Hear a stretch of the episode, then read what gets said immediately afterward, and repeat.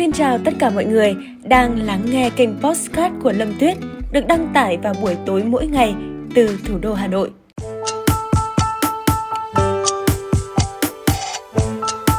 Xin chào tất cả mọi người. Ngày hôm nay chúng ta sẽ gặp lại nhau với câu chuyện là thi bất động để xả stress và câu chuyện này thì có tại Hàn Quốc. Cuộc thi có tên Space Out diễn ra hôm 26 tháng 5, quy tụ 28 thí sinh với thách thức ngồi im trong 90 phút tại một khu rừng ở phía nam đảo Jeju. Người chiến thắng là người bất động lâu nhất và có nhịp tim thấp và ổn định nhất. Nghệ sĩ Gu Spijang đã tạo ra Space Out vào năm 2014 với khát khao chống lại nhịp sống hối hả và áp lực của xã hội Hàn Quốc. Bắt đầu từ đó, nó lan sang các nơi khác như Hồng Kông và Hà Lan. Vì đại dịch nên chúng ta có nhiều thời gian ở nhà, nhưng lại dành thời gian đó để lại căng thẳng và lo lắng. Lúc này, Space Out cần hơn bao giờ hết các chuyên gia cho biết áp lực do đại dịch có thể khiến cơ thể và tâm trí rơi vào chế độ sinh tồn ảo. Shin Dong-gun, bác sĩ tâm thần lâm sàng tại bệnh viện Kangbuk Samsung, Seoul, cho biết Đối mặt với những mối đe dọa chưa từng có của virus, mọi người cảm thấy khó đứng yên và không ngừng lo lắng về hành động tiếp theo. Nhưng những gì mà não bộ cần trong thời điểm bất thường này là cho tinh thần nghỉ ngơi để thoát khỏi chu kỳ lo lắng kéo dài. Lee Chi Gun, 24 tuổi, cho biết 90 phút dự thi Space Out là khoảng thời gian dài nhất mà cô không làm gì. Dịch bệnh khiến Ji-gun rất rảnh rỗi, nhưng cô thấy áp lực khi phải tận dụng khoảng thời gian đó một cách hiệu quả là sinh viên năm cuối của chuyên ngành công tác xã hội, Ly đang chuẩn bị kiếm việc làm trong xã hội siêu cạnh tranh của Hàn Quốc.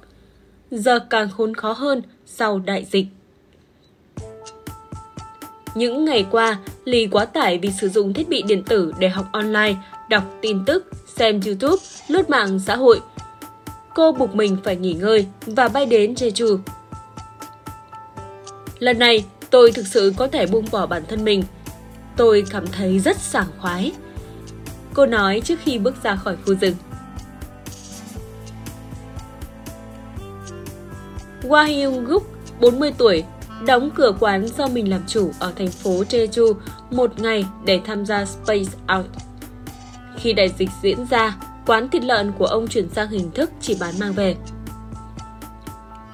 Quán của tôi mất đi sự hối hả và nhộn nhịp, Tôi phải nhìn chằm chằm vào điện thoại nhiều giờ để kiểm tra đánh giá của khách hàng trên ứng dụng giao hàng và nghiền ngẫm cách tạo thiện cảm bao bì mang đi.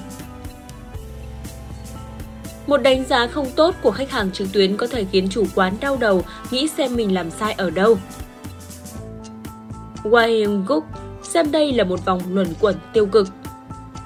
Anh tìm đến cuộc thi để rũ bỏ những áp lực, đặt kỳ vọng tốt đẹp sẽ đến Yong Kyung Won, chủ doanh nghiệp bán trái cây ở Jeju, cùng con gái 12 tuổi tham gia dự thi Space Out. Người phụ nữ 63 tuổi điều hành công ty tại nhà, còn con gái thì học online.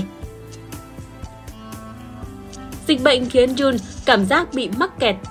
Cân bằng giữa công việc và nuôi dạy con cái là gánh nặng kép với Jun. Cô gần như trở thành giáo viên của con, một đứa trẻ khó tập trung trong lớp học trực tuyến. Tôi càng ngày càng căng thẳng và cáu kỉnh. Tôi thấy mình đang chút sự căng thẳng lên con gái, nên quyết định đến đây để tìm sự thoải mái. Nếu mà ở Việt Nam mà có cuộc thi này thì không biết mọi người có muốn tham gia không? Mình nghĩ đây là một cuộc thi khá thú vị. Tại vì sao? Ờ, mọi người xem hình ảnh thì mọi người sẽ thấy là tất cả ngồi im bất động và mặc những áo mưa uh, ngồi trong một khu rừng cây rất nhiều cây cổ thụ và rất là mát. Đó mọi người uh, lúc ờ, mà khi mà mình sưu tầm bài báo này là vào năm ngoái lúc đấy là vẫn còn dịch bệnh. Thế cho nên là cái bài báo này cũng đưa tin tại thời điểm đó. Nhưng mà bây giờ thì đã đã qua gần một năm rồi.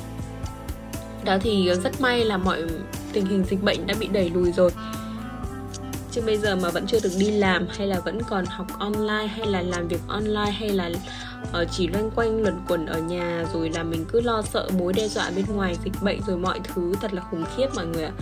Nhớ lại những cái ngày tháng đấy đúng là kinh khủng. Mọi thứ trôi qua rất là nhanh và mình cũng chỉ mong là lúc nào thế giới cũng sống trong hòa bình và ổn định và không có đại dịch, không có chiến tranh, không có những thiên tai thảm họa uh, có một sức khỏe thật tốt và mình sống mỗi ngày thật là yên bình.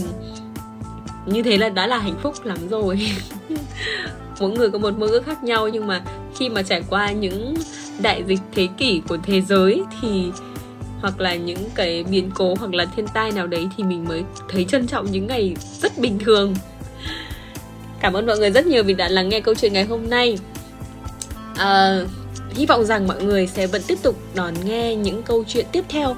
Và mình hứa là sẽ sưu tầm những câu chuyện thật hay thật mới thật ý nghĩa để chúng ta cùng khám phá tất cả mọi điều tất cả mọi nơi tất cả mọi người trên toàn thế giới nhé. À, còn bây giờ xin chào và hẹn gặp lại.